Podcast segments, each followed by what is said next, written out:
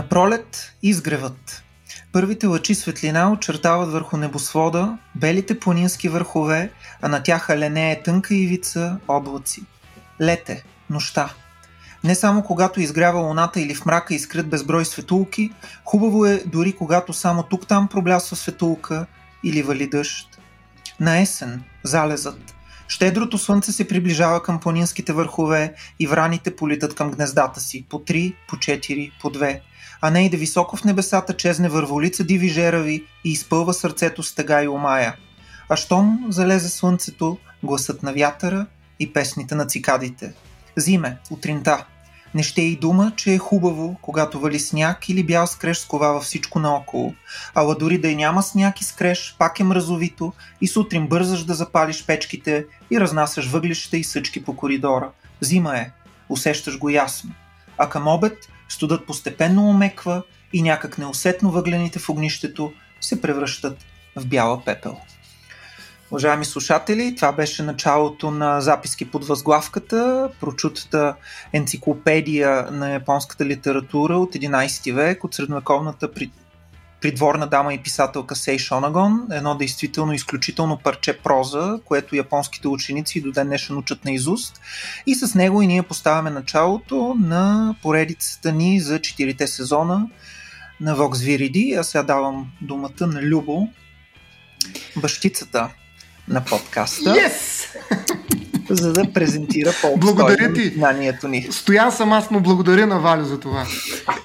Знаех си, знаех си, че има някакъв сет има в началото. Да, има, има някакъв заговор. А, здравейте от мен, аз съм Любо. А, това е Рацио подкаст, наистина с нашата серия Vox Nihili, наклона черда Vox Viridi. Стоя, ако сложим още нещо нали, като описание на тия подкасти. Стане като URL адрес. Като хайкоше някакво, не знам. А, добре. Та, да, както, както вече чухте медените гласове на двамата философи, а, динамичното дуо Валентин Калинов, нали, с неговото почти традиционно четене, и Стоян Ставро, оригиналния бащица на сезоните, Mm, както и на, на сезоните? на подкаста. Е, нали, все пак за сезони ще си говорим. Трябва да има, трябва да има някаква, а, някакъв father figure. А, та да, днес ще говорим за сезони и за пролетта. А, пролетта е време за оптимизъм, за прочистване, възобновяване. Природата се събужда, навън започва да мирише на живот. Нали, няма как да избягаш от свежестта на цъфнали дървета, нали, няма как да избягаш и от седната хрема. А, като цяло пролетта радикализира, носи революция. А, тя е новото начало и логично, според мен, това да е и първият ни епизод а, за сезоните. Като подозирам тук Стоян ще се опитва в началото да, да ни вкара в неговата тежка спекулативна а, сезонова рамка, от която ще се опитвам да избягам всячески. Като, А, като сезон на хрема ще нападна точно в момента. точно. А, всъщност искам да направя една крачка назад и да, да, да кажем защо всъщност а, а, сезоните са толкова така важни за Vox Viridi в някаква степен и защо те, те са част от някакво екологично говорене според нас. А, ние преди да започнем този разговор с Любо така си обещахме, че ще пренесем един спор в рамките на самия подкаст, а именно дали изчезват сезоните. И защо някои хора твърдят, че сезоните изчезват, след като нали, на някои места изобщо сезони е нямало и няма и да има. А може и да има всъщност, но сезоните са нещо, което е твърде локално. Нали, даже аз бих казал, че е до голяма степен въпрос на култура. Нали. Има а, култури, които не разпознават дори, говорят да не са на същото географско а, разположение, защото преди всичко сезоните някакси изглеждат някакво географско явление, но те имат и културни измерения и до така степен, че а, всъщност в, а, примерно да речем, в индуистския календар има 6 сезона. Нали? Пролет, лято, мусон, есен, предзима и зима. А, ние имаме 4 сезона. Има държави, които има по 2 сезона, по 3 сезона. Тоест, колко са сезоните е, дет се казва, въпрос, чийто отговор зависи от това къде го поставяме като въпрос и му отговаряме. Тоест, сезоните са нещо доста локално. Нещо, което а, се случва на определено място. А, в този смисъл махам тая деконструкция изобщо на понятието сезон, защото знаем, че чисто физически сезоните са резултат от наклонената ос на Земята и факта, че Слънцето а, хвърля, така да кажа, айде, лъчите си под различен ъгъл към повърхността на Земята, което означава, че в различни периоди, в зависимост от наклона на Земята, а, всъщност а, отделни нейни части а, по дължината и грубо казано се нагряват по различен начин и в различна степен. То е въпрос на, на нагряване. А, така че изглежда като че е нещо много просто физическо явление сезона, но той, пак казвам, е нещо доста плуралистично, много различно на различните места и много културно обословено. Поради тази причина сезоните ще ги открием навсякъде във всякакви хуманитарни науки, нали, в литературата особено и така нататък. Защо обаче нещо толкова красиво и цветно. Между другото, ние днес записваме на цветница. А, та, нали, наистина са, някак сега свързвам сезоните и тяхното разнообразие точно с това цветно, а, а, то е букет от времена, цветно представяне на времето в различните места. Защо те изчезват? И аз казах на Любо, че според мен изчезват и това е очевидно някакси. Той каза, не е вярно, нали, един вид това е едно клише, което ти ми го казваш, най-вероятно си някакъв климатичен алармист, който се опитва тук да ме накара а, да си а, спра потреблението или по някакъв начин да направя някаква форма на дерастеж. Всъщност това, което искам да ти кажа, Любо, е по-различно. Не, че вън сезоните се променят по някакъв начин, говоря за сезоните вътре. А, за това, че всъщност в момента ти си по къс ръкав, но по този къс ръкав беше и с всичките ни а, предишни подкасти, които записвахме цяла зима. И честно казано, ако аз те гледах на монитора с този къс ръкав, няма да имам никаква представа, че в момента е зима. Ти всъщност не живееш в зимата цяла зима благодарение на N на брой устройства, които темперират, така да каже, пространство около тебе и те отчуждават от зимата. На практика зимата, кога точно я усещаш, най-вероятно ако караш автомобил или пък използваш дори и градския транспорт и едно метро, като следваш метрото, там зима няма. Там има климатизация, има проветрение, има всякакви други механизми за управление на атмосферата, грубо казано, в крайна сметка сезона е свързан с атмосферата, а, които ти създават такава следа, каквато ти искаш, долу-горе нали, стремежа ни е към това да бъде еднаква среда през цялото, цялата а, зима. А, през зимата яде ли банани, ще питам аз, яде. Яде ли домати, яде. Яде ли крастец, кифтета, разбира се, е ясно. Всичко яде. Еми, тогава каква зима беше това нещо? Никаква зима не е. Нали, давам ти само два примера, а, за да ти покажа, че всъщност ние отдавна сме обявили война на зимата. И то такива айде, шега, разбира се, ама ще се позволят такива капиталисти като тебе. Се обявили, защото не нали, трябва да има потребление в рамките на всеки сезон, на всички сезони. Тоест, сезона е проблем, защото той ограничава потреблението. Нали, тук, ако тръгне да говори марксиста в мен. А, та, въпрос е нали, нещо абсурдно казах, де, но спекулативно, ушна шега, но и този път, нали, като, нали, сега, позволи ми и на мен да не се плече.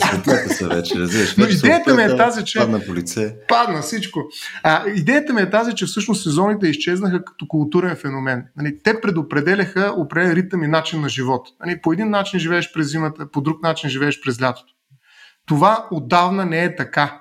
Ние не преживяваме сезоните по начина, по който сме ги живели. Говоря пак за нашата локалност. Нали, тук вече съвсем нали, локално говоря. Нали. Не говоря за Австралия, за Арабския полуостров или някъде друга. И нашите сезони вече не са това, което са. Каква зима имаше едно време. А? Та, това ми е нещо, което исках да кажа. Нали? Че всъщност сезоните а, са нещо, срещу което ние водим война. Остави климатичните промени. Ние просто се отчуждаваме, затваряйки се в пространства, в които контролираме онези параметри, които всъщност дават съдържанието от феноменологична гледна точка на сезоните. Не само ще, ще, допълня, ще допълня само едно нещо, тъй като ти обърна внимание, че аз съм потенски. Това е факт, нали, тъй като в рамките на този подкаст аз съм еквивалентът на един своеобразен Адонис, а, докато mm-hmm. вие двамата сте с пловери, с тук наметнати черджета, нали, сака, Проче, нали, ясно е къде е лятото. Лятото е вътре в мен, а във вас е на постоянна есен и зима. Така че само това ще, ще ви обърна внимание. Иначе съм съгласен, да, естествено. Да, борим се с сезоните по всякакъв начин. То даже и през лятото. Не искаме да ни е много жега. Ние имаме един много тесен а, диапазон на комфорт, който в интерес на истината изглежда е фундаментално различен за мъжете и жените, за всеки човек, който е живял в офис нали, за тия 9 часа работно време, нали, е напълно наясно за борбата, която е за сезоните вътре в офиса. Та, ние така или иначе е нормално да искаме да, да се стремим към комфорт и всичко, което се опитваме да постигаме посредством нали, капитализъм и каквото и да е друго като приумица, е именно нали, да ни е по-комфортно, да ни е по-удобно, да се случат нещата по-бързо, да, да ядеме по-вкусни неща, да виждаме по-красиви неща и така нататък. И така, нататък. така че това не мисля, че е специфична характеристика на, на тази разширена дефиниция, която ти имаш за сезоните, а по-скоро на всичко. Ние искаме да ни е лесно и правим всичко по възможност, нали, по нашите възможности да е така. Но това води до изчезване на сезоните де-факто в, в, в твоя свят, там където живееш. В, в някакъв смисъл, да, но той то mm. изчезва в хола ти. Нали? Смисъл, ти като излезеш mm. навънка, пак трябва да се бориш до някакъв степ, до някаква степен mm. с тях и отново нали, намираш начин да ти е комфортно до колата, защото нали, снега е разтопен, почистен и така нататък. Нямаш. В момента, в който седнеш колата, климатика действа. Е, да, може би трябва да изчистиш чистачките от снега, но това са толкова, така как да кажа, нерутинни ми даже някакви служебни задължения, които не мога да кажа, че в този момент аз се сблъсквам с зимата. Е, замисли се за альтернативата, така или защото то, ти отново слагаш на граница слагаш една граница, нали, горе-долу на технологично общество, нали, тук климатизация, неща и така нататък. Но да, бе, ние буквално също нещо, това мисля, че с теб последните епизоди често ми постигаме до тази точка, но като дръпнеш назад времето, еми то преди сме мятали едни кожуси, едни неща, нали, там убивали сме някакви животни, нали, влизали сме вътре в пещери, палили сме огньове, т.е. ние по същия начин пак сме се справяли с зимата. Нали. Не е било не сме разчитали само на, на моята бурна козинка нали, по гърдите, нали, така че да оцелея а, съответно а, студеното време. Ние сме намерили някакви артефакти, които ни опосредстват така, че да не измръзваме и да се чувстваме комфортно. Доколкото сме можели тогава, сега можем повече. Но, но нещо повече, тогава сме живяли в зимата, а сега не живеем в зимата. Нали, живът, зимата се опитва да се проце, проц, процеди да, се, да, да мине покрай нашите технологии, евентуално да стигне до нас, да, но не успява, не, не винаги успява, а когато успее, това изведнъж се оказва някаква голяма авария, е, някакъв а, е, кризисен а, е, случай, в който ние веднага трябва да опищим всички медии, че ето имало и такова нещо, зима бе, имало падна много голям сняг, бре, страшна работа ми ще пада, mm. зима е. Нали, това искам да ти кажа, че всъщност едно време живеехме в зимата, сега зимата живее около нас. Нали, това имам предвид. Не, ние пак може да я видим. Ако отидем зимата в Пирин и се качим горе, ще я видим в целия ръст, така да се каже. Но ние просто не ходим. Там ходят колко е на брой човек, е, които искат да видят зимата. Нали. А, докато всички останали седим нали, в едно пространство, в което просто сезоните са приравнени, те са обезличени. Нали? И това трябва да го знаем, че ние всъщност по някакъв начин влияем върху сезоните, дори като преживяване, а оттам и като а, и като митология, защото ние свързваме сезоните, ето това, което прочети Валио и ще му даме и той да се включи в нашия разговор тук сега, а, но, но виждаме там едни аналогии с човешкия живот, с а, младостта, старостта и с много други неща. Тези аналогии стават все по-непрозрачни, защото ние не виждаме зимата. Зимата какво е? Да караш ски, отоплен, след това веднага сядаш някъде на топличко, по къс ръкав и правиш подкаст. В смисъл, това е Взима ли е това? Тоест, е, в един момент ние имам това, е, края на живота ли е този край? Ми няма, караш се ски. Тоест, изведнъж цялата тази метафорика, която разчита на, на, на преживяването на сезоните по определен начин, всъщност се оказва без основа, без двигател. Ние нямаме опита на зимата. Или го имаме, но доста по-различен от този, който го е имал човек преди 200 години. Хм. А тук според тебе ние губим нещо по този начин, защото в крайна сметка не ти го адресираш това нещо, защото нали, мислиш, че е нещо, което трябва да запазим под някаква форма. Нали, това ти е идеята. Ами всъщност ние запазваме, това не е моя идея, нали, всъщност има една много хубава книга, аз ще ме реферирам също, но ние сме запазили сезоните, в нея се посочва, тя не е негова, тази, тезата е по-обща, че сме я запазили само като естетика. Сезоните в момента са пейзажи. Нали, гледам през прозореца, сняг, хубаво, супер. После зелени растения, супер. След това море, супер. И точка. Нали, до там. Сезона е просто естетика. Някаква красота, която е различна в различните сезони. От там нататък, какво ще ям, как ще правя, кога ще ходя на работа, ще ходя изобщо на работа, а, ще трябва ли да се променя начин, начина на живот в рамките mm. на този сезон. Въобще нищо не се променя. Зима, лете, ходя на работа. Да, лято не е може да окей, да. В смисъл има да. Е. И, да. и, това, и за това то е просто някакъв обект на естетическо съзрацание, нищо повече. Не е част от живота ми. Аз съм съгласен с това, което ти Стояне каза а, и ти благодаря, защото каза и някои неща, които и аз си бях наумил, наумил да кажа. Именно аз също разбирам подобна а, възприемам подобна линия на разсъждение, когато става дума за изчезването на сезоните, т.е. че те са изчезнали вътре, а не генерално или изобщо но си мисля, че това, че а, сезоните са останали само на нивото на естетическото съзерцание, не е нещо, което а, непременно ги омалуважава. Тоест, от това, че те са станали предмет само на естетиката, ако това е така, не следва, че те са загубили напълно своето въздействие върху върху нас и върху нашите мисли и върху нашето mm-hmm. преживяване на света. Защото а, трябва да имаме предвид, че човекът е изключително образно същество. Той живее, а, разбира себе си, свързва се с себе си, разбира себеподобните си и се свързва чрез себеподобните си благодарение на образи. Поради тази причина именно, т.е. това е свързано и с факта, че зрителното възприятие е изключително добре развито при нас и е основно, основен канал за постигане на информация за обикалящия ни свят. В този смисъл смисъл, ако да кажем сезоните са останали и съществуват на равнището, ще кажа, на утопията от една страна, а, от друга страна на равнището на спектакъла, които и двете препращат по някакъв начин към естетическата сфера, това не означава, че те не концентрират в себе си определени интуиции, нагласи, а, себеразбирания, а, разбира се, ценности и емоционални отцветки, чрез които ние да се интегрираме а, в заобикалящото ни и чрез които ние да осмисляме нашият опит. А, защото това, че зимата, пролета, лятото и есента са спектакли, а, не означава, че те са нещо, което а, стои извън човека а, и по някакъв начин а, е единствено и само функционира за него като развлечение или в модуса на дистантната гледка и дистантното ситуативно преживяване. Аз бих казал, че а, сезоните а, носят дълбоки а, нишки, по, по самата си специфика, поради факта, че те са свързани с времето, поради факта, че те са свързани с ритмичността и с повторяемостта, поради факта, че човекът не може да избяга от тях, колкото и да се опитва.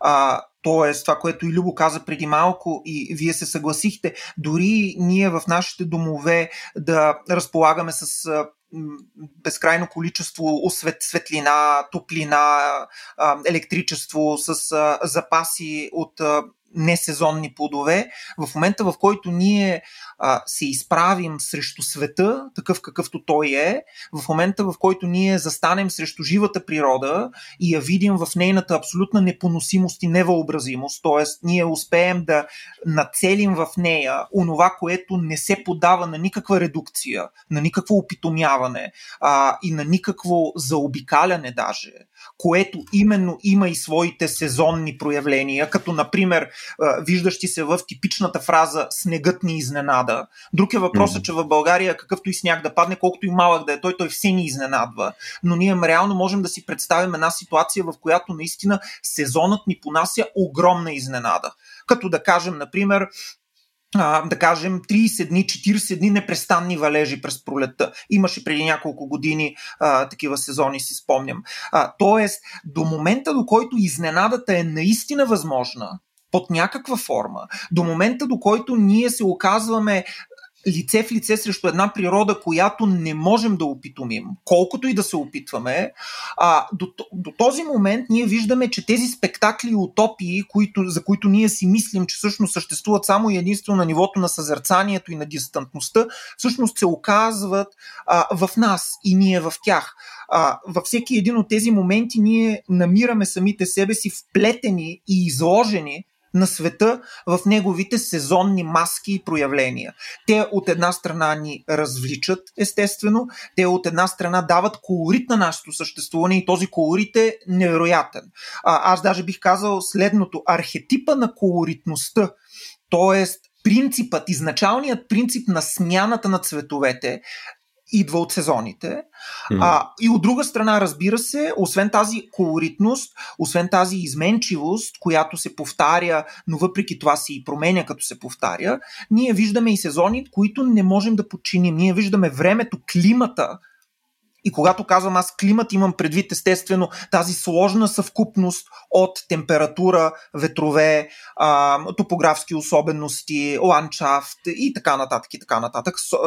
Човешка дейност, разбира се, която ние не можем да опитомим до край.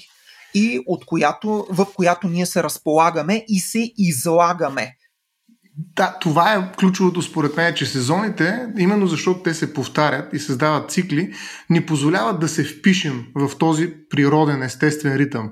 За разлика от едни катаклизмични климатични явления, от които ние много се страхуваме и които почваме да разпознаваме и там, където по принцип е чиста природа, нали, просто неопитомена, нали, сезоните са нещо, чрез което ние можем да разберем този собствен ритъм на природата. И пак казвам, да се впишем в него. Благодарение на нашите особени календари. Нали, ние и градим собственици календари, т.е. нашето време, на базата на тези ритми в природата. Сега цветница днес. И голям, каква цветница? То цветя всеки ден, нали? Включително и на нова година. Какъв е проблема с цветница? Защо е цветница днешния празник? Ако беше нали, наистина празника вписан в един ритъм, с който ние се съобразяваме и който имаме предвид, нали, когато подреждаме живота си, определено днес ще да има някакъв празник буквален, сезонен празник на природата, а, който ние да усещаме. Не, че природата пак не е в ситуация, в която произвежда цветя, т.е. се цвети, нали, грубо казано, и затова наистина е цветница, но просто взе, че за нас това не е толкова а, уникално, не е нещо, което ние заварваме, защото ние цветя имаме през цялата година, може да кажем, и да се гордеем дори с това. Тоест, идеята ми е, че всъщност факт е, съгласен съм, че докато има нещо в природата, което ни изненадва, макар и то да е част от някакъв резонен, сезонен ритъм, а, има надежда, така да се каже, ние да излезем от, от утопията, в която живеем, че всъщност всичко сме климатизирали и всичко контролираме и сезоните са просто едно неудобство, което утре от други ден ще отмре, както отмря правото нали, в една друга държава. Та, просто и те ще отмрат сезоните, че изчакайте малко. Всъщност това нещо за мен най-големия проблем е, че ни изважда от природата. Тоест отчуждавани не просто от самите сезони, но и от самата природа, защото сезоните това е премяната на природата, грубо казано. Това е, това е природата.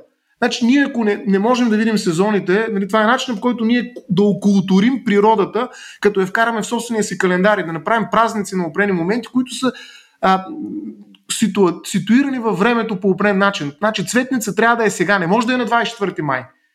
Не може да е на 24 януари, не може да е на 24 октомври. Просто празника е сега. Нищо, че винаги имаме цветя. Нали? И това някакси прави леко, леко парадоксален този празник.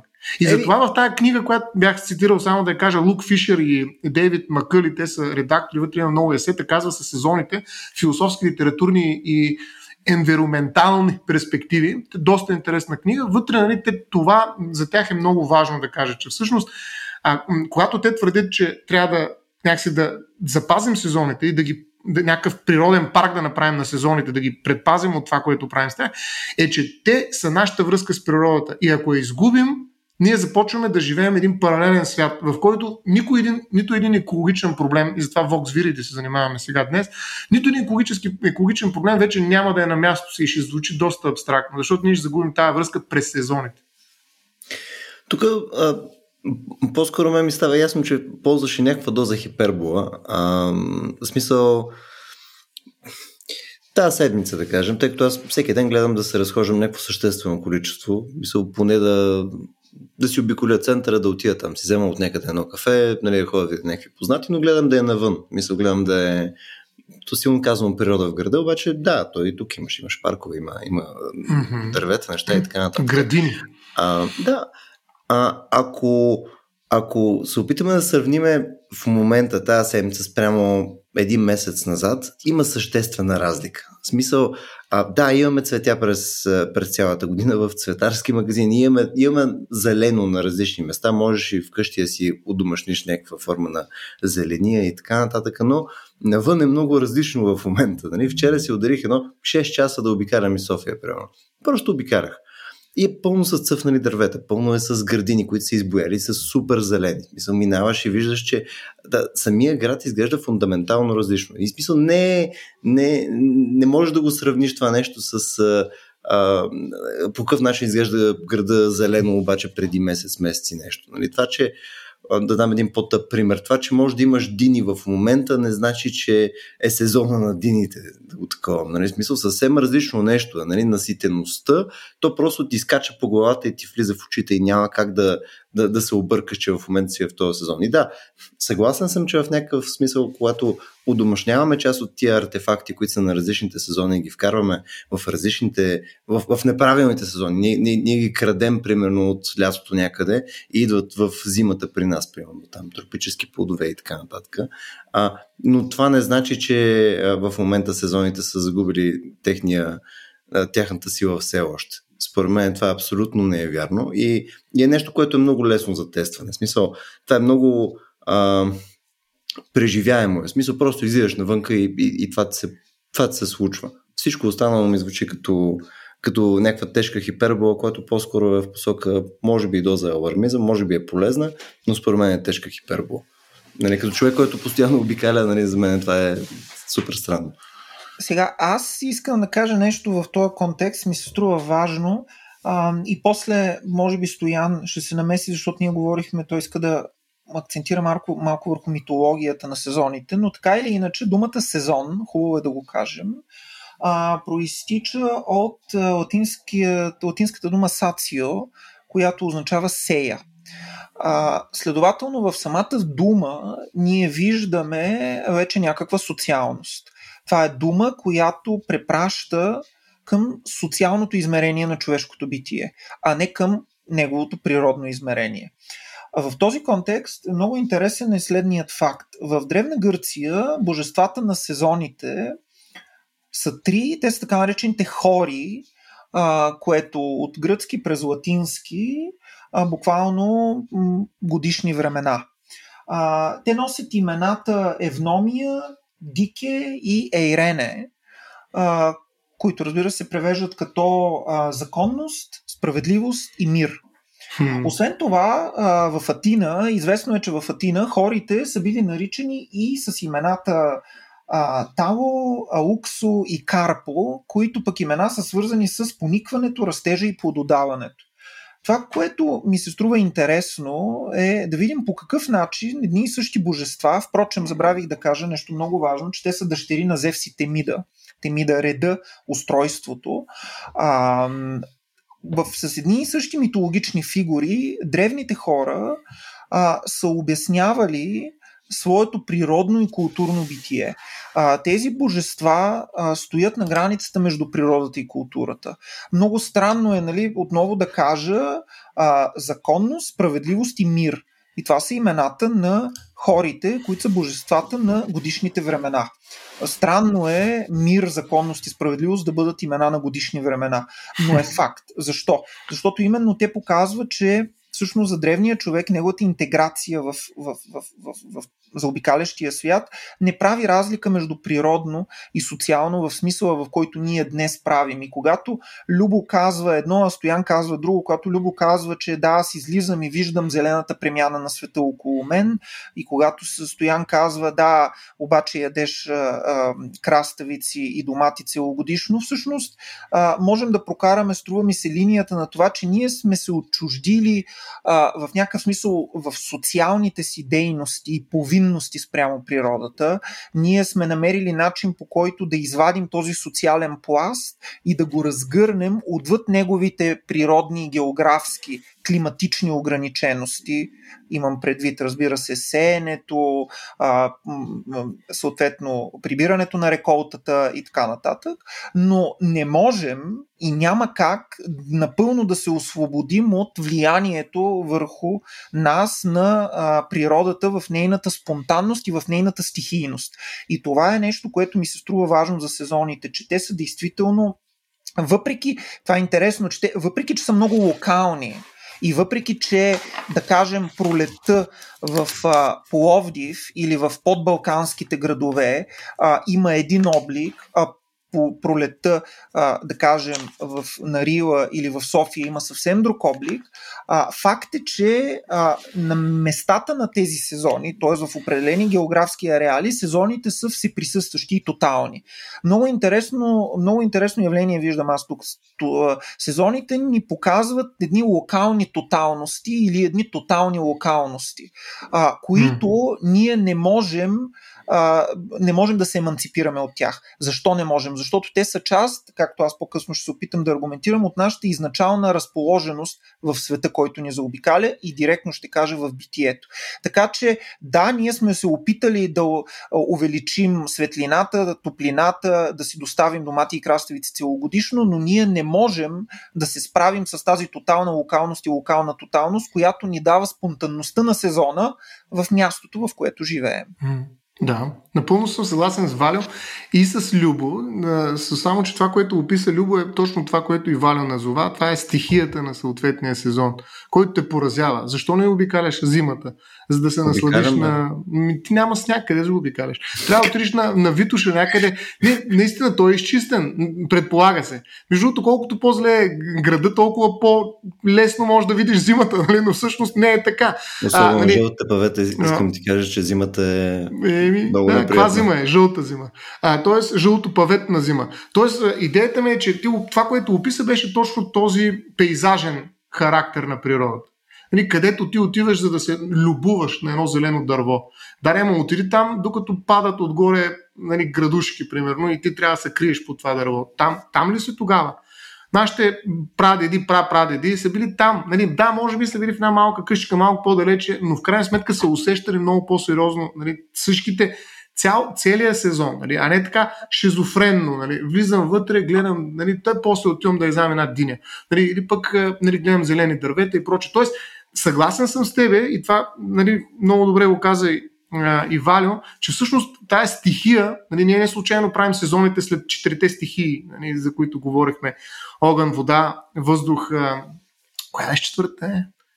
Огън, земя. вода, въздух и земя. земя. да, последната. Та, нали, защото и сезоните в някаква степен са а, просто ритъма на тези стихии. Нали, една комбинация между тези стихии в рамките на определени, цик, определени цикли. Така че те са стихии и ние няма как да избягаме от нея. Съгласен съм mm-hmm. напълно. Няма да, никога няма да спрем да усещаме сезоните, освен ако ни вземем да фанем пък на самолета и ни отидем в Египет, примерно. Това е другия начин, по който всъщност тези тотални локалности и локални тоталности, за които каза а, Валю, могат да бъдат преодолени. И това е факта на бързото движение, на това, Ма, че ние можем да минем Ма от една локалност в друга. Да, да. Ама, ама това, това не значи, че ги преодоляваме, защото от една локалност ние отиваме в друга локалност. Друга. Там да. съответно има друг сезон и ние може да си избираме сезоните, но винаги сме в рамките на сезона. Да, но ги релативизираме ги. Да. В смисъл такъв, вече излизаме от ритъма. Аз да. съм бил в ритъм, отивам на пролет, ага да дойде лятото отивам и отивам на зима. Отивам да, изведнъж. нова стана? година на Канарските острови. Точно така. Уж е зима, трябва да вали сняг, аз съм на къпеса с коктейл очи на плажа. Какво стана? Нали, каква е тая нова година? В смисъл, нещо става тук. Нали? Тоест, ние релативизираме и природата наистина, как да кажа, а, а, а, играем кост срещу собствената си ситуативност. И това, защо има екологично значение? Нали, без да има какъвто и да било алармизъм. Защото а, ние създаваме един такъв а, seasonal hubris, да го нарека. Нали, едно, един хюбрис, който ни казва, абе, сезоните са нещо много хубаво, нали, те се усещат, но аз мога да ги подреда, аз съм над тези неща. Нали, въпросът е да си фана сега в момента полета до Карибите и няма да има проблем. Зимата ще е зима, пък искам да карам август месец ски, отида пък в Андите. Нали, някъде а, като имам пари, няма никакъв проблем, местейки се в пространството, да контролирам сезоните. И, и тук нали, създаваме едно такова усещане, че всъщност всичко зависи от нас. И не е нужно по никакъв начин да се образем. Ще ли да изчезнат сезоните физически в България? Голям прас, още по-добре. Ще ходим нали, в Канада, нали, там ще караме ски, а пък тук ще седим един сезон цяла година и ще не е супер. Всичко това е така, но разбира се, има едно огромно но. Mm-hmm. И това огромно но идва от факта, че нашето преместване в пространството е зависимо от сезоните. А, и не е възможно да съществува преместване в пространството да вземем пример естествено с въздушния транспорт, което да не е зависимо от сезоните. Следователно, отново попаднали в тая тотална локалност или локална тоталност, може да се окаже, че ние не можем да излезем от нея, защото какво се случва, да кажем, при неочаквани климатични промени, в които, да кажем, има а, усилени снеговалежи, мъгли и така нататък. Естествено, всички полети спират и може да се окаже, че всъщност ние оставаме изолирани за определено време, то няма да е безкрайно, разбира разбира се, но все пак нарушава ни се жизнения комфорт и излиза, че всъщност а, усещането ни за свобода и за надмощие и власт над сезоните е иллюзорно. Защото всъщност, пак казвам, попаднали в една тотална локалност, може да се окаже, че не може да излезем от нея. Ето сега, ако, ако продължим темата за Хюбериса, казваме, ето отиваме на Марс, там сезони няма, а, или поне не може да ги оприличиме на това, което са при нас. Нали, хващаме, правим каквото си искаме там и съответно сме решили този проблем кардинално посредством Хюберис. И тук според мен мисля, че вече е удачен момент лека по лека да се опитаме да, да, да навлезе и пролетта в нашия а, разговор. Аз обаче преди това искам да кажа нещо, преди да навлезе пролетта. Айде. А, не, не, това е, това е важно, ама ще видите, що е важно. Това е свързано с изобщо, на изобщо е свързано с структурата на, структурата на, на сезоните. Аз всъщност имам да кажа две неща, но ми се струват много важни. Първо е за самата структура и онтологията на сезоните. Какво представляват сезоните? Разбира се, очевидно е, че сезоните са комплекси от множество елементи. В тях се включват температурата, ветровете, водните басейни, локалните особености на релефа, свободните площи, теченията, имам предвид океанските течения. Всички тези неща оказват влияние върху, върху сезоните.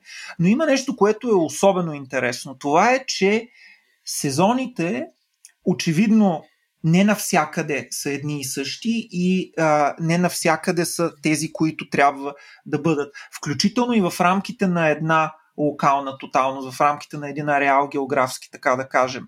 А, защото есента а, тази година не си прилича напълно с есента миналата година и няма да си прилича с есента следващата година. Разбира се, възможно е с помощта на статистиката ние да усредним и да получим някакви средни температури, среден профил, там температурен лак и така нататък, както се нарича това нещо в метеорологията, но така или иначе остава една загадка, която на мен ми се струва носеща философска стойност. А именно, че тук реално виждаме отношението между две много важни за онтологията категории, а именно категориите повторение и различие, mm. а, тематизирани от големият, разбира се, френски okay. а, философ, постструктуралист, да кажем така, и постмодернист Жил Делос, в неговата известна книга Различие и повторение, където общо взето се разгръща сложен анализ на това как влизат в отношение различието и повторението, но това, което сезоните ни дават като пример, според мен може да бъде много евристично, осмислено именно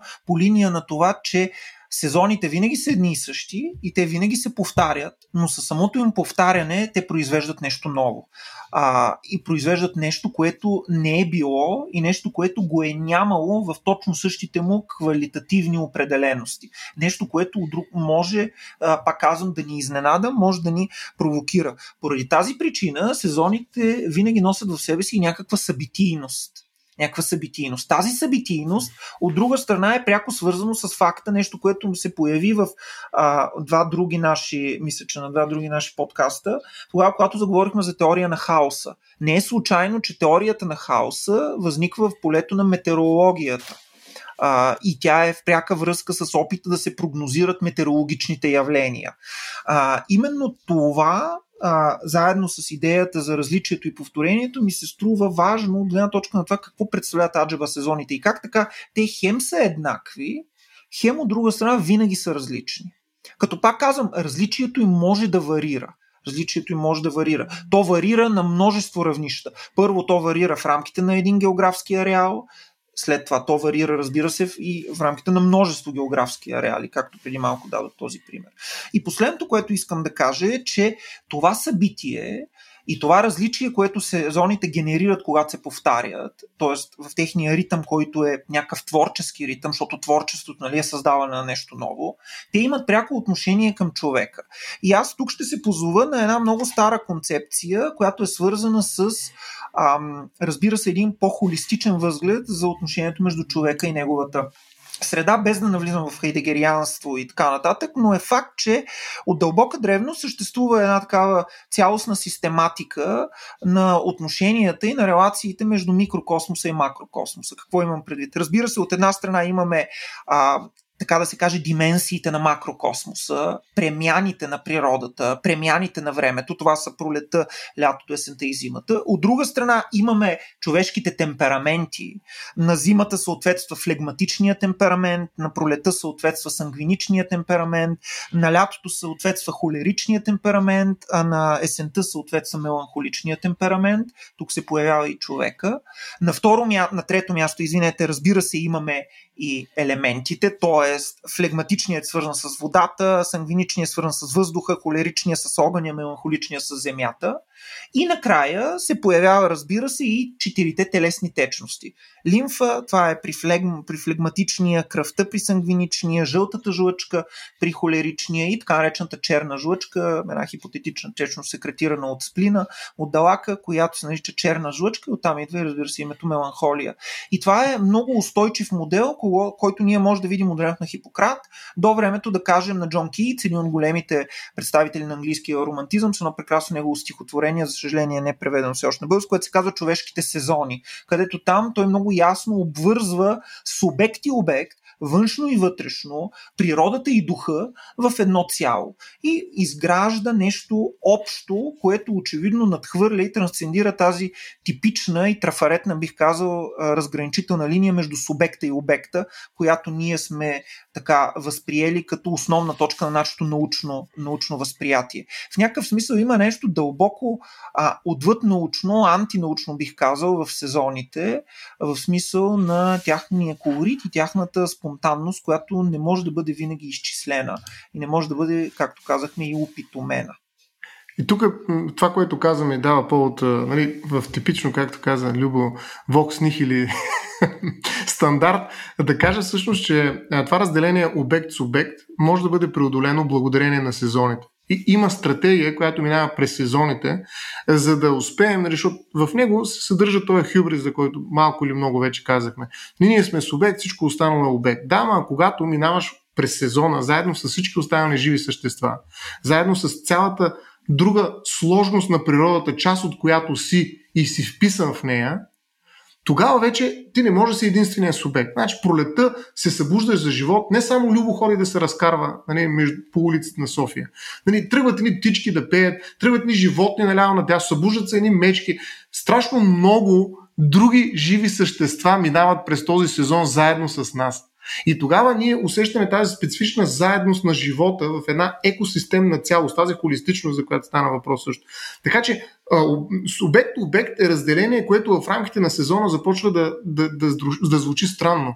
Защото сезона се случва за всички нас. И ние се случваме в рамките на този сезон. Няма субект, няма обект.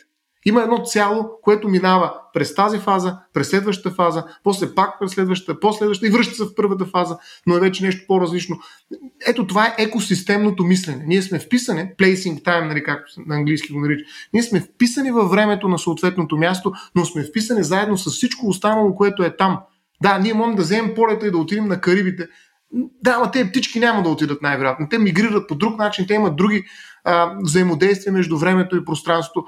А, но тук и сега, ако останем на тази територия, ние заедно ще минем през този сезон. Ето, нали, тя може да изглежда даже някакси а, а, комунистически да изглежда този разказ понякога, което е абсолютно невярна аналогия според мен, но тя показва, но тя показва нали, всъщност, че има начин през този, този прочет на сезона а, по някакъв начин да облегчим, не изцяло да премахнем, но да облегчим разделението обект-субект. И нали, все пак наистина, за да, за да тръгнем към пролета, защото ние това можем да го говорим още 10 и, и с основание, ще го говорим още 10 часа за сезоните, аз така позволявам да си запазя и ще запази на всеки един друг от нас правото да говорим за сезоните и в другите епизоди, които са посветени за конкретните сезони. Но все пак ще почнем с пролета и аз мислих да започна с Деметра и Персефона мита, а, и митологията, която е свързана, но мисля да почна с нещо друго всъщност, с едно описание именно на въпроса а, а, как изглежда пролета в, като холистично явление. Може малко да объркам, после ще се върнем към митологията, но все пак а, започвам с началото на а, кентърбарийските разкази на Джефри Чосър и първото нещо, което започва в пролога да се описва, това е пролетта всъщност.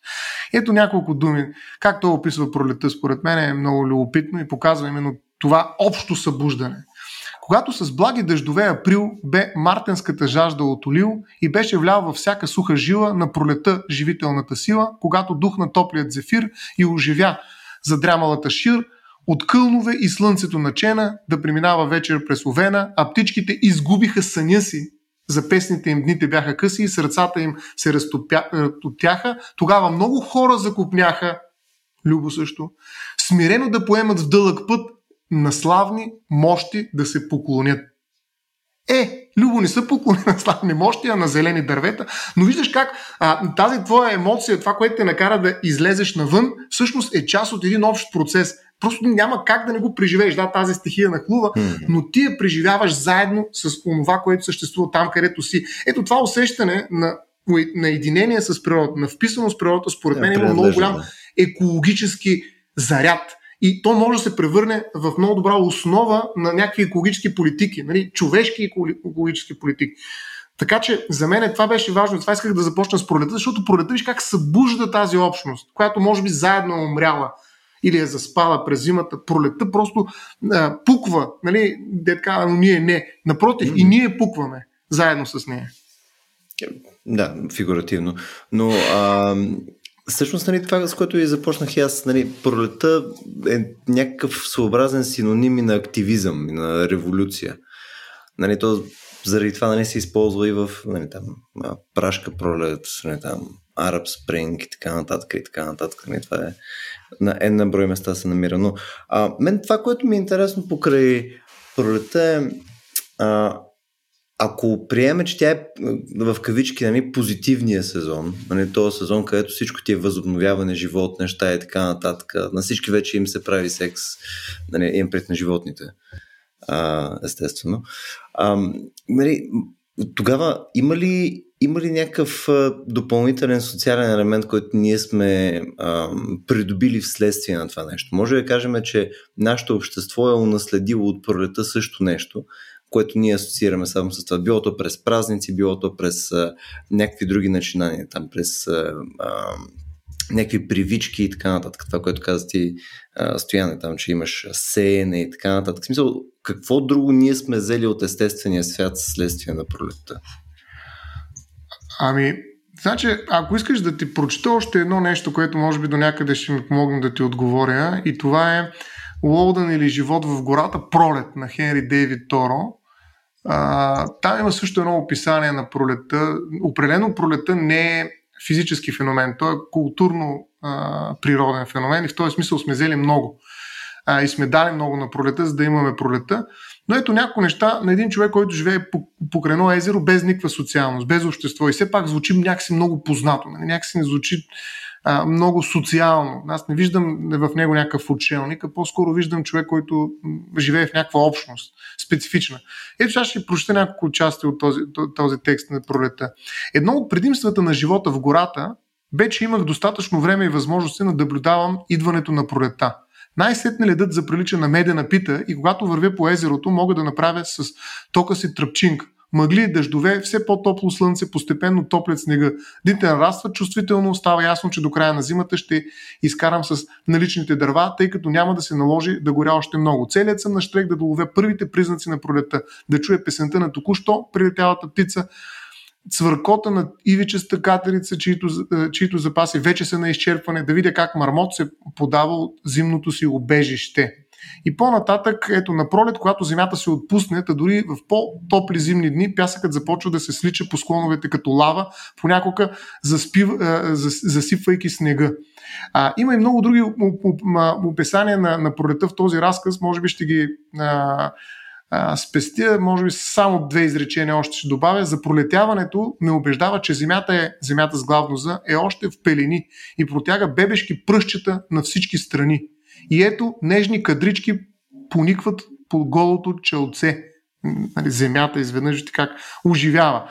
В природата всичко е живо. Е, този холизъм, за който ти казвам Торо, нали, няма как да не е свързан с тази идея, разбира се. И последно, за пролетяването с по, е по-мощно със своята неотвратимост, отколкото Тор, бога Тор, с чука си. Той разтапя ледовете, докато Тор може единствено да троши.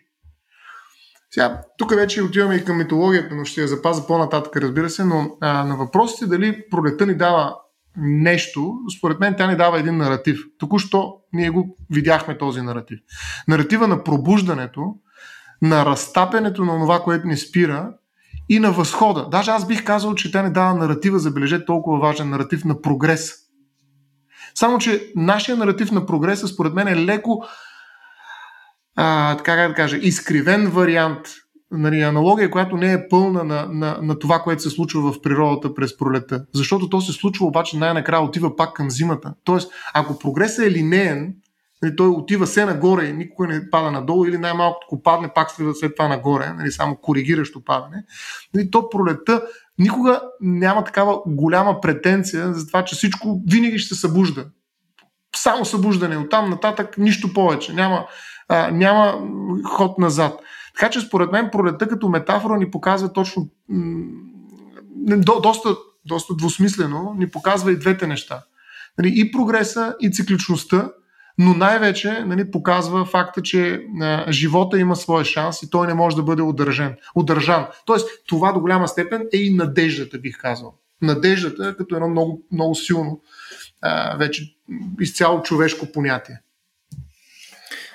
А, аз искам да се включа с една а, реплика и контрапример към а, кентърбарийски разкази, защото това, което прочете Стоян, действително е самото начало пролога към поемата на Чосър, но много по-късно, в началото на една друга поема, не по-малко известна от Чосъровата, се появява много интересна много интересна взаимовръзка и реплика към написаното от Чосър. Говоря за поемата Пустата земя на Томас Търноселия, която се открива с а, а, забележителни, а, с а, няколко забележителни стиха, които аз сега искам да прочета и които ни показват, че всъщност Април носи свои тайни. Mm. И пролета, имам предвид, mm. а, носи свои тайни. Април е най-жестокият месец. Ражда люляци от мъртвата земя, смесва спомени желание, движи тъмни корени с пролетния дъжд. Зимата ни държи топли, покрива земята с забравящ сняг, подхранва с сухи грудки малък живот, казва Томас Елият и продължава нататък. А, но забележете, най-жестокият месец е април. Защо? Защото от мъртвата земя това е месецът, който ражда люляци. Месеца, който а, смесва спомените и желанията. Месеца, който разбърква, както е в превода на Георги Рубчев или в превода на Цветан Стоянов, който аз прочетох, движи тъмни корени паралелно на пролетния дъжд по някакъв начин. И даден е като антипод образа на зимата, която ни държи топли, тя покрива земята с сняг, който е забравящ, казва, а, казва Елият, или а, държи я безпаметна, по някакъв начин, докато в изведнъж се случва някакво пропукване, а, някаква фрактура, някакво разцепление и се появява нещо ново. А, най-жестокият месец. Месецът, в който смъртта се пропуква и от нея излиза нещо. Месецът, който трансгресира смъртта. Месецът, който кара смъртта да оживее. А, и трябва да ви кажа, че а, когато ние да кажем, вземем предвид един много интересен феномен, като феномена на сезон, сезонността в а, и връзката и с психичните разстройства, ще видим, че вероятно има нещо такова, защото а, известно е в психиатрията и в психиатричната епидемиология, че а, суицидите бележат своя пик не през зимата или през есента, това е тривиално да се помисли. А, защо? Защото разбира се, есента е свързана с опадък, с оголване, с покафеняване на всичко, което нали, земята губи своята цветна премяна и се превръща в, в кафява и листата стават на шума. А, зимата, разбира се, идва с, а, едни, идва с студ, идва с а, такива контрасти бяло-черно, нали, а, с ветрове, виелици и така нататък. Не а, хората се самоубиват преобладаващо и това е някакъв сравнително устойчив тренд именно през пролета. Защо? Защото пролета се появява с тази невероятна, като невероятна контра на тяхното вътрешно състояние. Тогава, когато природата се възражда, а, а ти не можеш поради някаква причина, поради причината на твоето заболяване и не можеш да се свържеш с тази възраждаща се природа, единственото, което ти остава е да я напуснеш. А напускайки природата, всъщност ти напускаш битието. Защото пак ще кажа, че ние сме изложени а, на този свят, на света в неговата сезонност и ние не можем да мислим себе си извън тази си изложеност в сезонността на света. Дали тя ще бъде пролетна сезонност, лятна, есена, зимна, няма значение. А, и поради тази причина една от наистина така, едно от разпространените обяснения което ни казва, защо хората се самоубиват през пролета повече, отколкото през есента и зимата, е именно това. Те не могат да понесат това разломяване на смъртта те не могат да понесат травмата на раждането. Така ще кажа, mm. използвам един, използвайки един известен психоаналитичен концепт на Оторанг, нали, който казва, че раждането е първата травма в човешкия живот. Ами и така е и по отношение на пролета. Пролета е първата травма в мирозданието. Нали, в рамките на цикъла, който ще се повтаря, разбира се, но тя е, тя е мигът, в който смъртта се пропуква. Най-жестокия месец. Нали, месеца, в който изведнъж от смъртта, от мъртвата гола земя, изведнъж се появяват люляци. И това е а, това е фрапиращо. Това е скандално в някакъв смисъл. Ние го възприемаме през, в модуса на надеждата, защото знаем, че то се повтаря и повтаря и повтаря и това ни дава някаква утеха за това, че всъщност, естествено, след а, скръпта на зимата ще дойде вечното възраждане на пролета. Но от гледна точка на самото това, което се случва, на самото събитие, тук има някаква трансценденция, която е плашеща и скандална в някакъв смисъл. Mm. Поради тази причина, пак казвам, единственото, което на човек му остава е той да напусне а, сцената. А само да, да, да, да се опитам, тъй като епизода ни е около 55 минути философия към момента, и не искам да ви разварям нали, купона, ама само Имам два въпроса. Това е защото на този свят има смисъл да се говори само за философия и за нищо друго. Това е отдавна да, установено. Съм съгласен, да. А, аз бих ви слушал също много време, особено ако сте на волюм 0. Но а, въпросът ми е по-скоро свързан с това. Няма ли някакви и обективни фактори, които са из, измерими, които можем да, да приложиме към този въпрос за самоубийството. Тъй като самоубийствата са много важна, мисъл и много сериозна тема.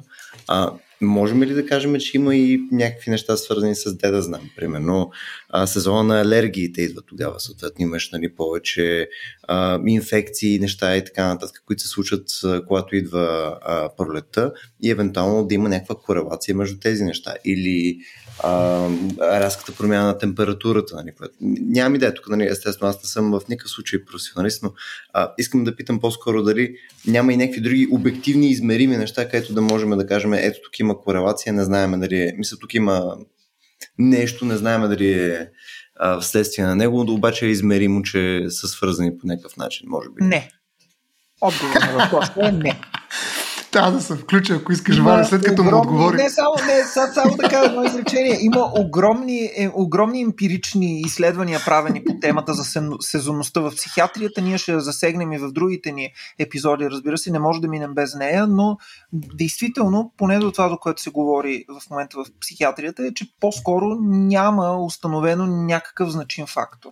Тоест, ние по-скоро би следвало да мислим холистично. Би следвало да мислим за цялостната промяна, която се осъществява между човека и света, в тяхната връзка между, в тази, тази а, взаимовръзка а, при съпринадлежност, бих казал, даже на човека и света, по-скоро отколкото в това, че се активират алергии, примерно, или инфекции. Mm.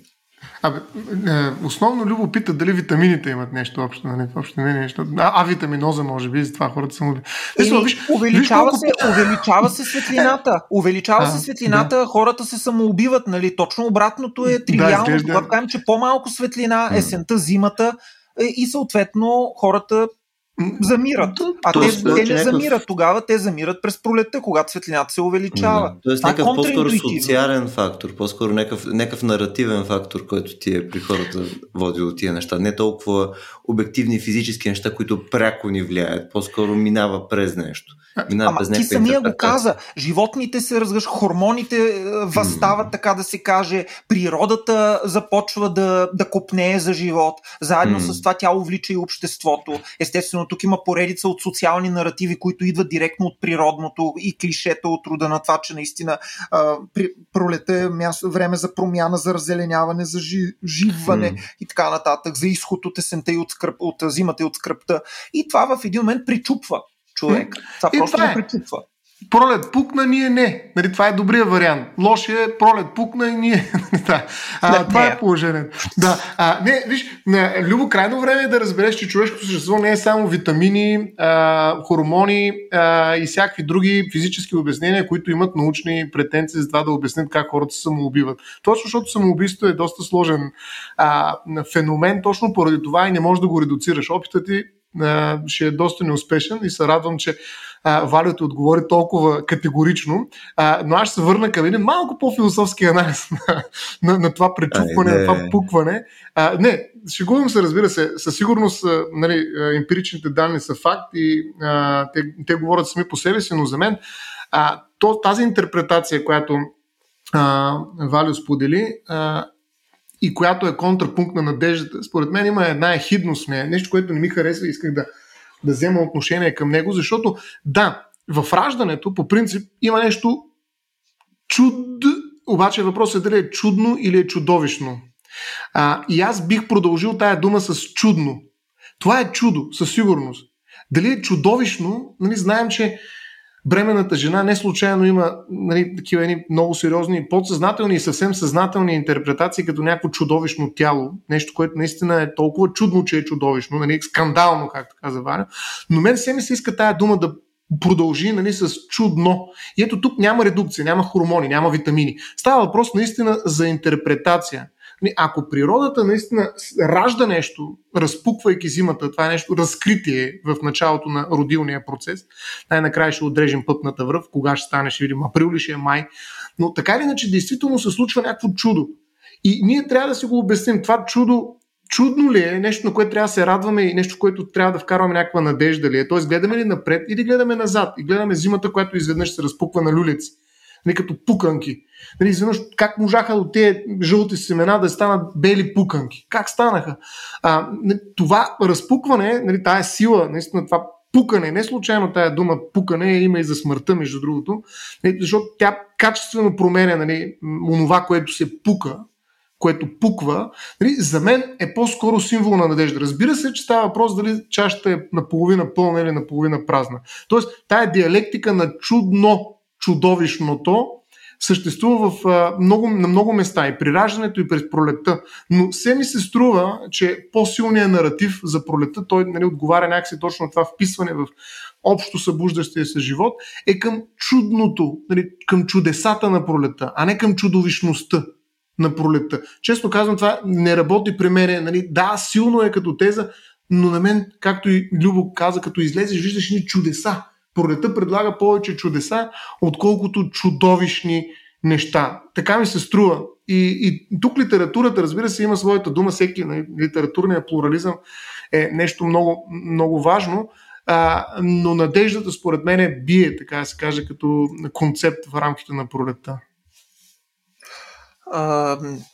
Може би това е, въжи за литературата, макар че видяхме, че приелият очевидно то стои в контрапункт с това тривиално разбиране, mm. което свързва раждането с чудото и с надеждата, но аз се сещам за едно друго произведение, което чества пролета, но по много особен начин. Разбира се, става дума за балета Пролетно таинство на Игор Стравински, едно от най-забележителните произведения на авангардна, не авангард, по-скоро бих казал модерната музика. неговата премиера е през 1913 година в Париж и както може би някои от нашите слушатели знаят и ние може би сме чували, вие сте чували, че предизвиква огромен скандал. А, защо? Защото музиката е изключително брутална, mm. изключително неочаквана, а, нечувана до този момент. Музика, която, от която ти идва да те втресе направо. Това е една втрисъща музика, която същевременно обаче Нижински е автора на първата хореография към балета, тази, хореография, която и трупата на Дягилев представя в Париж през 13-та година, е много танцовална, но по един особен, радикален, разбира се, модернистично-авангарден начин танцовална, не в класическите термини и в класическите фигури на, на, на, на класическия балет. Действително, това, което Стравински прави е а, тотално да използва изразните средства на музиката и по-скоро на нейната политоналност, което ще рече, че една и съща музикална тема се свири едновременно в, в множество различни тоналности от една страна. От друга страна той използва едни, така се наричат в теорията, малки музикални клетки, а, които са, да кажем, 3 или 4 тона, които постепенно се раздуват и се разгръщат, докато пред, така придобият някаква чудовищна, бих казал, форма. Защо казвам, че е чудовищна тази форма? Разбира се, тя е чудовищна най-вече на нивото на ритъма, чудовищна на нивото на различни синкопи, акценти и така нататък, които тя използва, но тя е чудовищна и а, по а, своя сюжет. Защото всъщност под заглавието на пролетно таинство е сцени, цитирам по памет, сцени от живота на езическа Русия. Всъщност какво ни показва пролетното таинство? Това са древни славянски mm. обичаи, mm. които са свързани с взаимното преплитане и точката на неразличимост на живота и смъртта. А, най-прочутата сцена от този балет е тогава, когато едно младо момиче, девица, е осъдена на смърт и тя трябва да танцува до смърт и нейното танцуване до смърт всъщност е форма на жертвоприношение. Тоест, по всякакъв начин, използвайки, разбира се, на максимална степен, възползвайки се от различните тембри на музикалните инструменти в оркестъра, от тази политонално, за която стана въпрос, от тези синкопи и различни акценти, които а, и различни ритмики, които, а, които Стравински използва в своя балет, той ни показва, според мен, именно този ужас на раждащия се живот. Именно тази чудовищност, която е вплетена и разбира се на нивото на религията. Тя е показана не само на нивото на формата, на музикалната форма, а, но е показана и на нивото на съдържанието на балета. А именно става дума, пак казвам, за езически, а, архаични, архаични ритуали. Примерно, а, Кокто, Кокто казва за пролетно таинство, че един пасторал от праисторическия свят. Но този праисторически свят е опасен. Той е страшен. А, и ние го виждаме тук, в момента в който той се възземва от себе си и в момента в който ние а, буквално ни всмуква и ни кара да се тресем. И именно поради тази причина да се, т.е. да се тресем напълно да губим своята ориентация. Защото все пак музиката знаем, че използвайки, а, използвайки няк, по някакъв начин математически, а, математически математизируемо изразни средства, айде така ще кажа. Тя разбира се през идеите си за ритъм, през идеите си за мелодия, хармония, тя ни дава някаква ориентация. Докато Стравински прави точно обратното. Неговата музика не цели да ориентира човека, а цели да го дезориентира. И по този начин, разбира се, тя може да бъде лесно сравнима с музиката на Скрябин, който е любимият композитор на Любо, както е добре известно. А, той е голям ценител на, на музиката на Скрябин, естествено. Нещо подобно виждаме и при Стравински Стравински. Наистина, може би не толкова силно, колкото при Скрябин, Любо, съжалявам. А, знам, знам колко много обича Скрябин наистина и как той е твой човек, но все пак и Стравински е дал нещо на света, именно балета, балета Пролетно тайнство, в който виждаме насилието и ужаса на а, раждащия се от смъртта живот, който е неразличим от раждащата се смърт от живота. А, Люб, а, Валю, точно това е думичката според мен. Ние с тебе се разбираме, ама като намерим правилната думичка, таинство. Не е чудовищно, но е таинство. Определено, според мен, пролетта е таинство а, и това таинство е генерирало изключително много културни феномени, обяснения, митологии и така нататък. Действително е нещо, което трудно разбираме. Ние сме част от него и то някакси е част от нас, можем това да кажем, нали, то, то ни кара да, да, да бъдем пролети ние самите, но е нещо, което не разбираме до край. А, и това сме се опитвали, нали, може би през а, Стравински трудно бих разбрал това таинство. Може би бих го почувствал, макар че какво точно ще почувствам при условие, че той цели нищо да не почувствам. Нали, това е някаква деконструирана музика, нали, а, нали, която действително Напротив, е създала... не само искам да ти кажа, не, не, това не е авангард. Аз казах отначало Да. авангард, но това е а, неокласицизъм по-скоро в един момент прераства в това смисъл. Доста по-слушаема е от Шомберг, например, и Албанберг и така Е, нататък. Да. И, и въпреки особено- това, Да, Да. Особено, при, само, само едно изречение, ние Да, ще пуснем да, да, да. линк на Пина Бауш, прочутата хореография на пролетно таинство на Пина Бауш, а, която е включена и в а, прекрасния филм на Вин Вендерс Пина, а, ясно ни потапя в една много особена атмосфера, която е дезориентираща, но колкото дезориентираща е, толкова тя е и примамлива, или поне на мен ми действа съблазнително и примамливо. И Стравински съм, го, съм се опитвал да го слушам, но подобно на хората, които са излезли от залата нали, а, при представянето му, когато за този скандал, който казваш ти, нали, аз не мога да го, да го изслушам до края. Най-вероятно Скрябин има по-голям шанс, макар че не съм сигурен. А, така че, а, а, действително, да, таинство е. Не знам дали бихме могли да го представим както се опитва Стравински да го направи, за да го разберем. Но мен се струва, че има такива доста по-ранни опити то да бъде разбрано по един доста по-човешки начин, да, не в музиката, макар че бих казал, че пролетта е най-музикалният сезон. Нали, действително, птички, потоци. Ние си говорихме, че водата има особена музикалност като стихия. И според мен именно е, пролетта е така, големия сезон на водата. И затова е толкова слушаем сезон. Той е буквално сезон, в който аз искам не толкова... Разбира се, че ще имам зелени цветя, дървета и прочее, а, но искам и да го слушам. Значи аз искам да слушам пролетта. Аз бих я разбрал много повече, ако слушам пролетта вместо Стравински. Извинявайте. Може и да греша, защото съм прост. Но така или иначе, за мен ми, някакси ми говори много повече въпросните птички или някакви други листа и каквото и да е било. Водата, особено А водата Вивалди, ми говори. а много. Вивалди, Е, да, съгласен. Тук се стискаме ръце. Значи това са големите произведения, ние ще Да. дадем линкове и към тях, може би е хубаво за годишните времена, но огромна тема Да. в музиката. Да. И тук е всъщност, нали, ако трябва да отидем в, друга, в друго художествено произведение, нали, митологията, тук е място да се върна към това, което обясних, може би, макар и нали, така малко на зигзаг все пак, но, но, но нека да го кажем, защото според мен е важно, защото наистина а, в какъв контекст искам да спомена отново Деметра и Персефона а, и, не, и мита, който обяснява до някъде защо има веднъж пролет годишно. А, а, ми защото всъщност а, на сезона е свързан с особеното време, в което той се случва като някакъв ритъм на природата. И тук разграничението между Хронос и Кайрос. И това е време, което трябва, ако искаме да го видим, да се случи в точно определен момент, на точно определено място.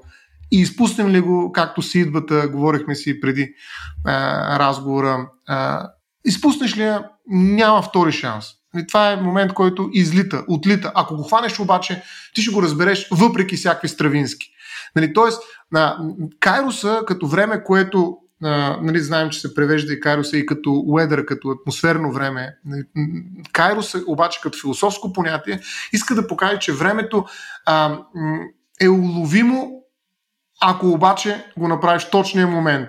Иначе и когато го уловиш, нали, то, то престава да съществува на практика. Хроноса, който ние си броим и в който живеем основно, нали, това е хроноса, който обезличава и сезоните, нали, тъй като в тях 8 часа си е все 8 часа.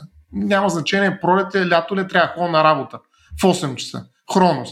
Само, че си идвата може да стане на ели кои си. Ти ся ли, а, Любо? А, а, по, по, а, отряза ли лозата, защото трябваше да го направим на Трифон Зарезан. Трифон Зарезан вече е празник да пием вино, а не да режем лозата. Защото, Ще береш мълния и стояне. обаче той е Кайрос. Кайрос е. Не го ли подрееш, няма да имаш лозе. Няма да имаш... Не, така, грубо казвам, може дори да е хипербола, но, но от тази гледна точка а, а, сезоните показват именно едно взаимодействие с природата през време, което не се хронифицира. Нали, Нямаме стрелка. Имаме момент тук и сега на това място, в което трябва да заседим.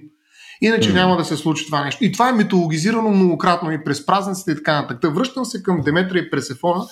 Не заради друго, а за да покажа един много древен опит да се обясни това таинство, за което си говорихме на пролета. Защо тая пролет се случва? И ето, нали, то обяснение, колкото и да изглежда абсурдно, нали, някакси. Нали, но то дава някакъв сюжет, в който ние разбираме, че има някаква драма тук. Нали, тая чудовищност, това чудно нещо, което се случва, е обяснено по един също толкова чудноват начин. И тъй като не мога да го а, съвсем добре разкажа, защото все пак мисля, че а, самият текст, а, който ще използваме, по-добре структуриран, аз ще го прочета до някъде, а, до някъде ще съкрата нещо, а, като ще дадем и, а, разбира се, линк към мястото, откъдето го правя. А, това е новият Акропо, един международна организация и сайта е, оттам го взимам текста. И ето какво се случва нали, с Пресефона и Деметра. Един ден Пресефона играела на една горска поляна, възхищавала се на красивите цветя, плетяла венци и, и огласяла, огласяла околността с звънкия си смях. Тя нямала представа каква мъка я наближава. Баща и Зевс я бил обещал за жена на брат си, бог Хадес, господаря на подземното царство. Тичайки по поляната, Пресефона съзряла цвете, което с красотата и аромата си надминавало всички останали. Спуснала се към него и го откъснала. Изведнъж земята се разтворила и пред нея се появил бог Хадес. Той изграбчил оплашената Пресефона и я качил на колесницата си, теглено черни коне. Разнесъл се ужасен писък на, писъкът на Персефона, но следващия миг колесницата е изчезнала под земята, без да остане следа от случилото се. Богинята Деметра чула вика на дъщеря си и със свито сърце дотичала на поляната. Навсякъде търсили Персефона, повдигнала всяко листенце в гората, но никъде не могла да я открие. Майчината мъка изпълнила сърцето и сълзи закапали от очите й, загубила всяка надежда, тя се обърнала към лъчезарния Хелиус, бога на Слънцето. Вижте колко интересно Хадес, зимата, бога на Слънцето, лятото някакси. Защото нищо, което се е случвало по земята, не оставало скрито от неговите очи. Хелиус и разкрил истината. Грамотвержесът Зевс дал Пресифона за жена на господаря на подземното царство Хадес. Той е качил в колесницата си и е отвел в мрачните си владения. Още повече се огорчила богинята от неговите думи, ядосана на дързостта на Зевс, който без нейно съгласие дал любимата и дъщеря на Хадес. Тя напусна Олимп и боговете, покрила се с черни дрехи и шалови и оттеглила животворната си сила от земята. Хм. Липсата, а, листата от дърветата окапали, тревата е съхнала и пожълтяла, растенията увехнали, нивите и градините станали безплодни ясен е сезона. Глад и мъка обхванали целият човешки род, но и това не е размекнало сърцето на страдащата богиня. Повелителят на небето и земята Зевс се притеснил за съдбата на хората. Ако Деметра не се възвърнала, не възвърнала животворната си сила, човешките племена били Заплашени от смърт, Зевс изпратил своите вестители при богинята, но тя оставала непреклонна. Не ми останала друга възможност, освен да изпрати вестоносца Хермес да предаде на Хадес, че трябва да освободи Пресефона и да я върне на майка й. Щастливата Пресефона литнала нагоре, без да подозира, че ще трябва да се върне във владението на съпруга си, защото вече била яла от плодовете на подземното царство. А никой, който е вкусил от тях, не можел да го напусне. Деметра скръбно вървяла след изсъхналите дървета, които изпълвали някога зелената гора, когато изведнъж пред нея се появило детето й. Обзета от радост, тя хвърлила черния си плащ и се завтекла да прегърне Персефона. Щастливи майка и дъщеря се върнали на Олимп. Зевс постановил, че от тук насетне две трети от годината Персефона ще прекарва при майка си.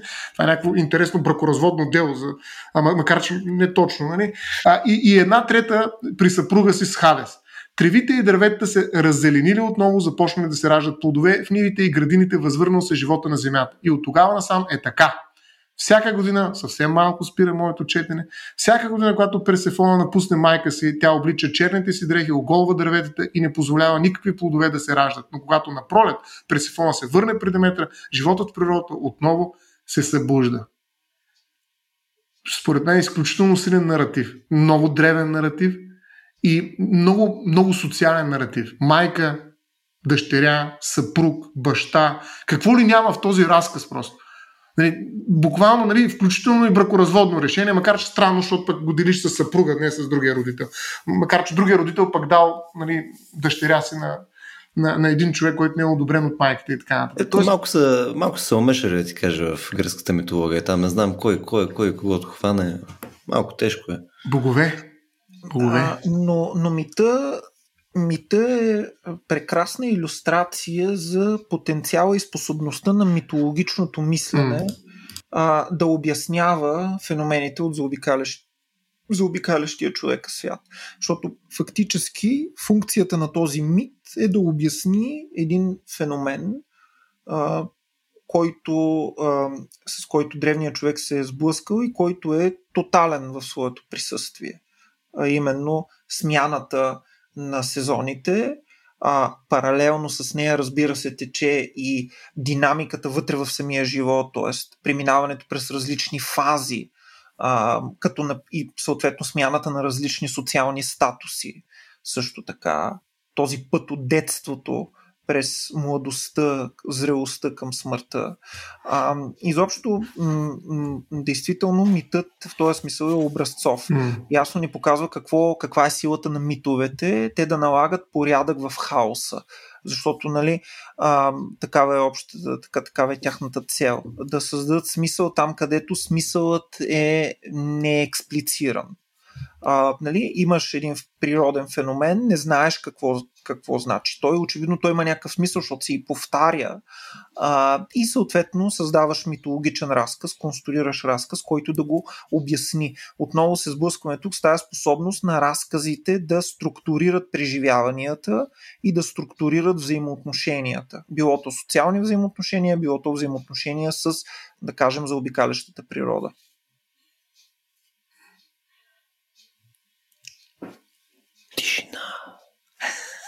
Пролетна. Ами, да. Не знам.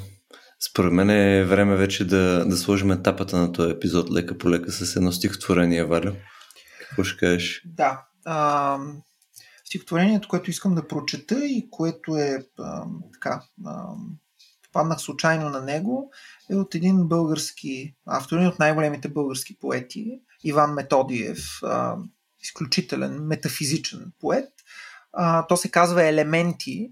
Не е посветено експлицитно на пролета, но смятам, че то е посветено на всички наши подкасти, било то за елементите, било то сега за сезоните и смятам, че а, това особено съзерцателно и метафизическо стихотворение по някакъв начин обяснява доста, дава наглед за доста от нещата, които ние говорихме. Разбира се, по много по-хубав начин, по начина, както само поезията може да го направи. При това истинската а, метафизическа, всепроникваща и абсолютно радикална, непоколебима поезия. След тези пет прилагателни, които натрупах, ето го и самото стихотворение на Иван Методиев, елементи. Дървото, храста, камъка, пръста, въздишката, която ти се дава, са само елементи от света. О смърт, нима чрез теб се изразява природното единство. Идва час и всичко се покрива с забрава. И нищо не остава уж от нас, а именно чрез нас светът остава. Доста яко. Някакси сега ли е момента да го разваля? Давай. Както Добре. само ти се знаеш. Ами аз, аз планирам да го разваля с а, директно едно, едно аутро. Нали, въпреки, че Стоян а, слуша пролета посредством птички, вивалди, катерички, скрябин и така нататък, а, мисля, че, мисля, че вече е редно да отиваме към, към приключване. А, не знам как очакваме само, че следващите някои епизода да ги направим, by the way. Сега нека си изядохме около 40 и нещо минути да си говорим все пак за а, как изглеждат сезоните, нали, смисъл значението на сезоните и така нататък. Трябва да видим следващите няколко сезона през какво ще, през какво ще ги заходим. На мене ми е малко... Виждате, че не знам даже какво да кажа през повечето от тия а, през повечето от епизода. Някакси а, моето по неформално а, влечение нали, към, към физиката и към обективните неща, просто тук е безпомощно. Така Има че тук ще ми помогнете доста... следващите теми. Да. Не, то, то, на мен е в интересен супер интересно, обаче някак си нали, стоя и благоговея, нали, когато цитирате неща, само което, което е малко особено. Та, се надяваме, че поне нашите слушатели им беше толкова интересно, колкото и на мен днес. А, ако все пак това, което а, слушахте днес ви беше наистина а, любопитно, може да им подкрепите. А, това може да се случи на сайта ни racio.bg, на черта support.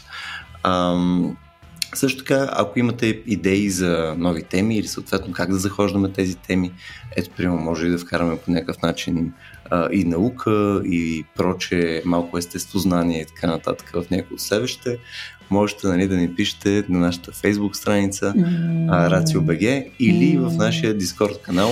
Стоян се опитва да каже нещо и сега даже го мютвам. Ето, тук що го мютнах. А, и благодаря, че ни слушахте днес отново in the.